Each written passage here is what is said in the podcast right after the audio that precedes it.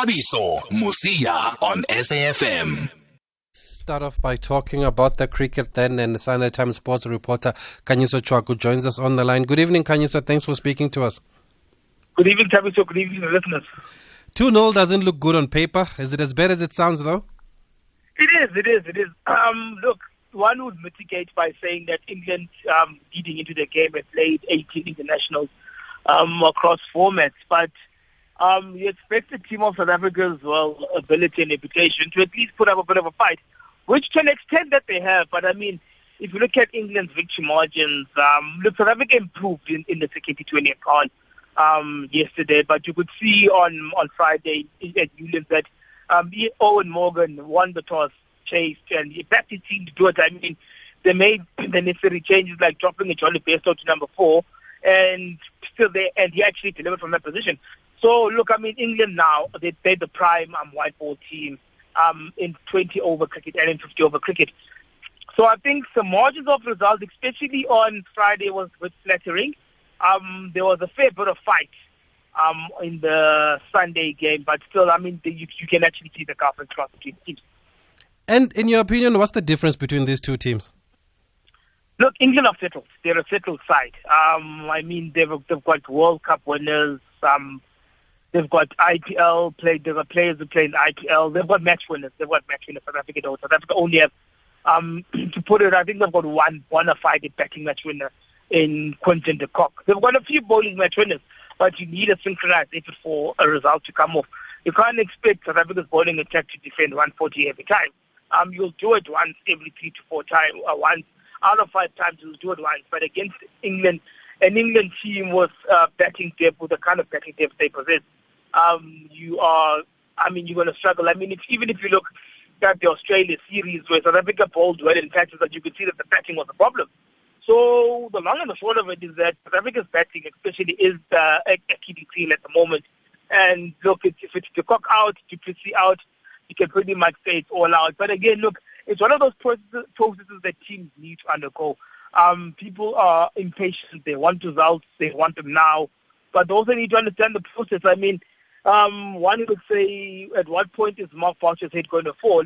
Um, you could ask that. You can actually ask that question. But on the flip side, also ask another question. Um, look, he's he's done okay 50 over cricket, but you can actually see that the issue now is with T20 cricket, where there was a, re- a relatively decent start and Enoch Nkwe, um in India last year, but there's seemingly been some sort of regression um, since then in that particular format.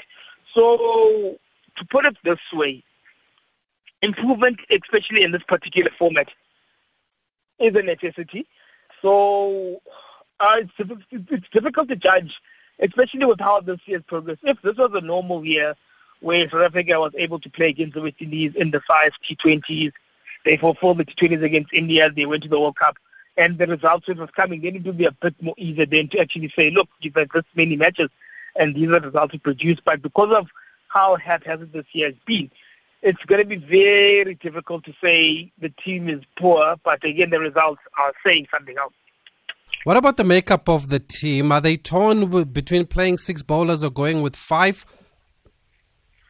Look, I mean, there's a very big debate on about the makeup of the bowling attack. I mean, even Quinton de Kock, he said at today's press conference that um, it is ideal to have at least six bowlers. But then again, you come across a soft because I mean that comes across as a defensive option. At some point, you need to back the five bowlers that you have um, in order to win you a game. Um, if you have bowlers, then good for you. But remember that that six bowler also has to contribute to the match. And I mean that's what England have in Ben Stokes, a player who can bowl, who can bowl and bat at the same time. So it is a luxury. Having an all-rounder is a luxury. It's also a fortune. And England, that's what England have at the moment. I mean, and Adil Rashid is an all-rounder. He can bat, he can bowl. Ben Stokes is an all-rounder. He can bat, he can bowl. Uh, Jos Buttler, by virtue of being keep it open, he then becomes an all-rounder. He can keep, he can bat. Um, so you play you play with what you have at the moment, and I think it's sometimes difficult to grasp the fact that South Africa actually um, struggling against England. But look, it is what it is. I mean, 20 years ago, South Africa, England were in the same position where they were trying their best to find bits and pieces players, and it's taken them a long time to understand that it's specialists to do the job. I mean, if you look at teams um, that have been dominant over the years, your Australias, um, even India's, um, those teams were fortunate to have an all-rounder who fills a bit part all of the time. But those teams specifically did their jobs through um, specialist, specialist batsmen, specialist bowlers who did the job. So, look, the long and the short of it is that it's a, the team is a work in progress, and I think they will remain a work in progress. And I said, they may remain a work in pro- progress until the World Cup. We've got a couple of voice notes that have come through on 0614104107. If you're just joining us, we are talking to Sunday Times sports reporter Khanyiso Tshwaku, just looking back at the two T20 matches between uh, England and the Proteas. England winning both, of course. That means they've already won the series with, with one match to go at Newlands tomorrow.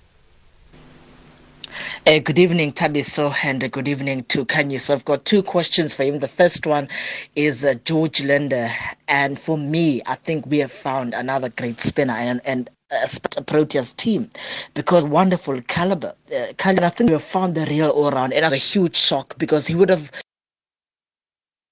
Thabiso, good evening there. I want to ask. Uh, where is Andile Phehlukwayo? The other thing, listen, I like Rassie van der Uh, but I don't think he is a T20 player since I've been watching him, following him. The guy, he hardly scores sixes or fours. So uh, in this game, we need people who can score quickly. So I don't think it's a good answer. The other thing in generally, our middle order um, doesn't play well. He doesn't start now there is no consistency. Thank you. Good evening, everybody. You guys are listening to Dumiling from Middelburg. Uh, well, first of all, personally, I thought that um, the minute we lost the toss, I knew that uh, England were going to put us to bed first. It's been the recurring theme, even before the World Cup. Um, teams were putting us to bed first because they knew that as soon as Quinton de Kock uh, loses his wicket, then there's just not going to be anybody else to step up and get that big that big score there. And we just crumble every single time he gets out. The whole team crumbles. Uh, invariably when he puts on a big score we win. And when he doesn't and the opposite happens. So i wasn't that surprised. And i suspect that this is going to continue for the longest time because we just don't have a squad or players that are good enough or that are at least uh, at quinton de kock's level or even two tiers below that, everybody's just not good enough. Um, so yeah. Anyway, thank you. This is Itumeleng from Middelburg. Okay, thanks for those voice notes. Libra, I'm not sure what happened with your voice note in the beginning, but I had the question about George L- L- Linde. I don't know what your second question was. Maybe you can send us another one then. Uh, but uh, can you, so I guess if there is one shining light, it has to be George Linde, and those who follow domestic cricket will not be surprised because he's been a consistent performer uh, there for the Cobras. Exactly, exactly. Again, look, um, it goes back to backing what is in the system. Um, a, lot of conversations I have um, formally and informally with cricket people, um, you find some say that England have a Ben Stokes, Australia have this, they have that player. Look, you have to play with what you have. I mean, a George Linde now is probably the one up and coming between all rounder that you see. I mean, at first class, at franchise level, I mean, a senior and who play who's already played for the Test team has asked necessary questions at franchise level. I mean, opens the batting post, left arm, um, um, so left arm spin. So George Linde's, I mean, he's, done the job um, at, at, at franchise level. I mean, now you find that, um, I mean, there's Andile's absent. I'm not sure. Um, I mean, Quinton um, did hint at why he was absent, but I'm not sure if that's something we can actually say on air. Um, I mean, David Miller is also absent, so there's, there's injuries. So again, you have to pick what's available, and I think that's what people need to understand. That, like to him, the fact that there's Quinton's the only good batsman in the team. I mean, every country goes through that phase. I mean, Australia just now. Remember when they were without, um, they were without a, a Steven Smith and David Warner. They looked a very ordinary side at every level. But what that allowed, it actually allowed an Aaron Finch to develop properly as a senior one-day batsman. He didn't quite cut the mustard as a test batsman, but it also allowed Australia's left to come through. Now, the very like a Marnus Labuschagne performed very well at Shield and at county level. He was recognized, and now he's an Australian Test and ODI regular. So, I mean, countries go through that phase where you literally don't have players to pick. You need to play what's in front of you. I mean, Pakistan now has been a very mid-league team, but they have stumbled across a Babar Azam who they've made captain, and they've built a team around him. And suddenly now you've got a Babar Azam, everyone's starting to perform around him. So, I mean, it's it's, it's processes that happen in cricket. It's cycles that happen in cricket. I mean, you look at the cycle that the 19 team has gone through, where they've actually struggled to actually gain results. Um, there've been a lot of question marks as to how the talent scouting process has gone. But at the end of the day, these cycles happen to the best of teams. I mean, even Australia at some point haven't any teams actually contested a World Cup final in a while. I think uh, in, in at under 19 level, I think they did um, two years ago. But in between then, they've been rather ordinary. So these cycles happen but they've still been able to produce. I mean, uh, Josh Philippe was playing. Um, Josh Philippe was playing a 19 cricket not long ago, but look at, at, at how important a performer he's become for New South Wales um, and, uh, and and and um, RCB. So again, it requires patience. Patience is nice. It's and oh, you now again a, a, a position like this in particular asks many questions of a coach. Are you competent enough to build a team? Um, because building a team and finding a settled team are two different things. Because when you find a settled team, like a John Buchanan did, um, usually the team coaches itself. But when you come to a team that's going through a transition, you actually need to manage the transition, um, be able to find players whom the team can be built around. So it's it, it's a very tricky process that needs very careful coaching and man management. Okay, let's take another voice note. The woes of the Proteas will continue because of three things, or three shoulds, as I like to put it. None of the three are present. Geoffrey Toyana should have been the coach a long time ago. He isn't. Enoch Nkwe should have been made at the very least the permanent appointment after his acting stint, but wasn't and you can be very sure if those two are not going to be there, Boucher should certainly not be there. Unfortunately, he is. That's why our woes will yet continue. The guy's out of his depth, doesn't have a clue what he's doing. Sure, he's coached at domestic level, sure, he's played at international cricket, but none of those things make him an internationally recognized coach. Absolutely none. Okay, Kanyisa, I think it talks to what you were saying. There's a, a, voice note there that says Boucher should not be there. He's out of his depth. I I I, I think that is Songezo. Surely that is Songezo. Now you can't catch me out this time around, Songezo. Go ahead, Kanyisa. Oh yeah, look, it's that's how the order of things should operate. Um, when it comes to the selection of coaches, to be honest, um, you pick the best one that's available uh, look, it's, I mean, you know, yeah, this time last year in particular, you'll know how heated um, the debates were with regards to the coaching in particular. I need to take a deep breath so I can actually just recall the facts correctly. Mm. Enoch is probably better qualified than Boucher. He had a very good season um, with the Lions. He also had a bit more coaching experience because he coached around the world before he actually um, joined, before he actually joined up um, with, with the Lions.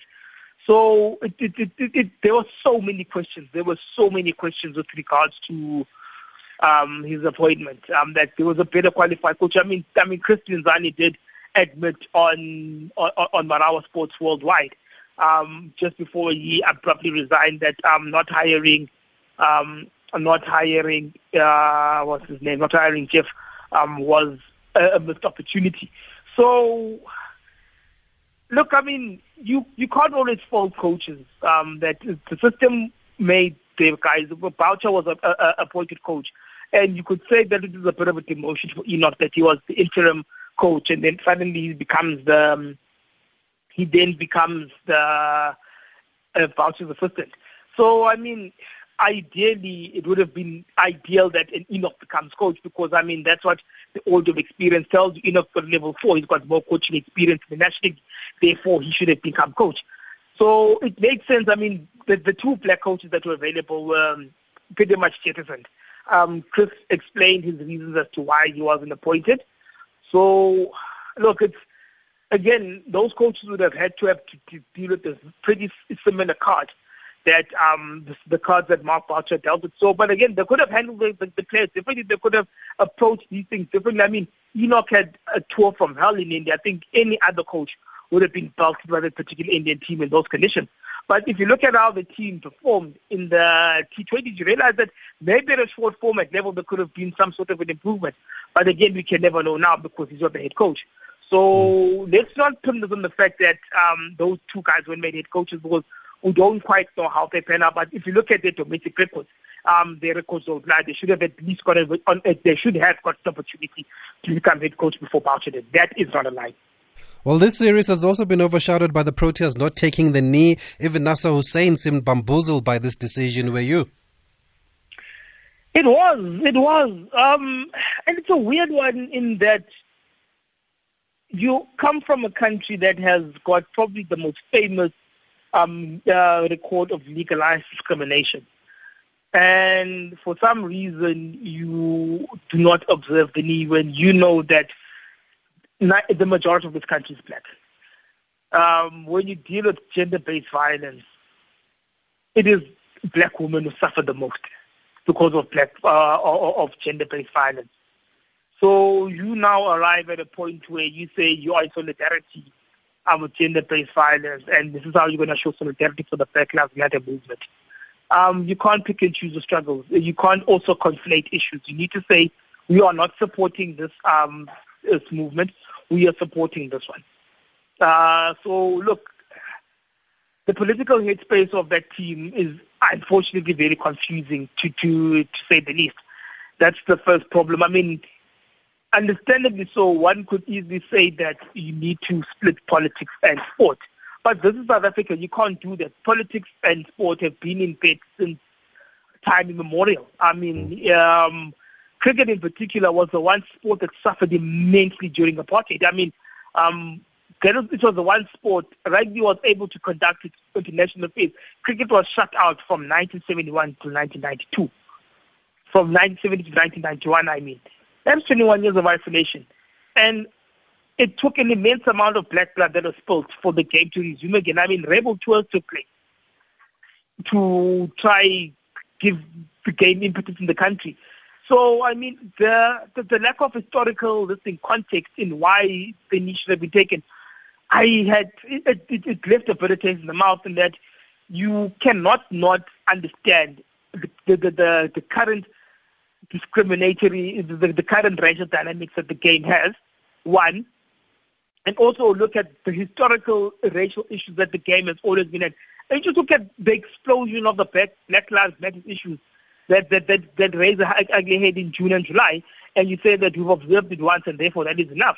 No, it is a day statement that statement that addressing these things is an event, not a process. Yet, it's a process, not an event. Yet, they treated that, that taking off the knee as if it was an event that we did it once, therefore we don't have to do it again. So it's a mixed message, one that reflects very poorly on that team and very poorly on the coaching staff, very poorly on the director of coach, of the director of cricket, very poorly on the black on the black players itself because it comes across as if you're pandering to one um you, you're pandering across to you're pandering to one sector of the population and trying to appease them at the expense of others. And and we had Kagiso Rabada saying he was for taking the knee, but it was a team decision not to take the knee. And I think for me, it also goes against everything they said after that culture camp in Skukuza, where they told us about their new values and how they've learned more about one another and uh, the causes that need attention. But then, what about the captain, Khanyiso? Should he not have taken a stand here, Quinton de Kock? No, we should. He should. He should. He should. That's it. Quinton de Kock is a very good cricketer, but um, his leadership, unfortunately, um, I don't think understands the political dynamics that come with leadership you can't be in that kind of position and say that um, you don't want to be involved in politics. Um, the national team positions are very poli- are very political. Um, and unfortunately, in an organization like CSA that is still trying to find itself um, from an administrative perspective, there's a lack of political leadership. There's a lack of administrative leadership. So there's no one in particular who will be able to guide Quinton, like let's say a strong president, a clear thinking president say, listen, Quinton, do this because you're also part of the captaincy responsibilities. Um, mean that you need to do this. I mean, a, a strong CEO, uh, uh, no offense to Kugandrie Govender at the moment, saying that she's not a strong acting CEO, but a CEO with an, an, a holistic understanding of South Africa's political situation would have set him down. The president, a clear thinking president, would have set him down and said, you know what, while you may believe that this is what you believe in, you need to look at the bigger political picture. You need to look at how our countries run, how things operate in, in a South African perspective. And this is why you need to do certain things. So, I mean, it leaves a lot to be desired. And the the questions aren't going to go away. I mean, even at the end of the series, the questions will remain. I mean, since the first came back um, after the COVID-19 lockdown, every other team that played cricket, especially the ones that went to England, Australia did something when they got in the first international back at home. England did something when they played the first international back at home. New Zealand did something. I mean, it reflects very badly on CSA. I mean, if people are trying to compare with football, I mean, they also they always have to what is football doing if there's one thing, football administratively has always had its chaotic issues, but they've always been in touch with social matters. That you cannot follow. You get that you cannot follow. Whether it's SAFA, whether it's the PSL, they've always been in touch with footballing matters. So, yeah, we've got yeah. There, there, there, there's some problems there with South African cricket. Um, not just on the field with how they need to get the team right. Um, the, the, the organization and the team's moral compass needs a of examining. And by the way, I saw a stat today that Quinton de Kock has lost seven of 10 T20 matches that he's been in charge of with uh, the Proteas. Just last one, uh, So, is it safe to assume that Phehlukwayo Kwayo and David Miller are the COVID, are the ones that tested positive for COVID? One doesn't want to say, uh, but I mean, the inferences that were made, especially over the past um, two press conferences, do hint at that. We never, and we did ask the question, we were told of doctor patient confidentiality. But um, when you look at the the team makeup and the two guys who've not been available, um, it, it does kind of point to them. Um, I mean, Dwayne Pretorius, um, again, rightly that he is out injured. But remember, there were two COVID positive tests. The players weren't named. But if you look at the makeup of the team and um, what has been said, especially in the Sunday, especially after Faf's um, press conference and after Quinny's press conference, it's hard to not look past the fact that maybe it's these two players. We don't want out out to say that these are the two players, but if you listen carefully to what has been said in those two press conferences, it's difficult to know maybe whether those are the two players who actually may have been had to be quarantined because of COVID nineteen. Okay, let's leave it there, Khanyiso. I hope that answers the other question that came from the voice note. That was Sunday Times sports reporter Khanyiso Tshwaku just helping us look back at the two matches that the Proteas have played against England. There is another game uh, tomorrow. You can also catch that on SABC uh, tomorrow from 6 p.m. at Newlands.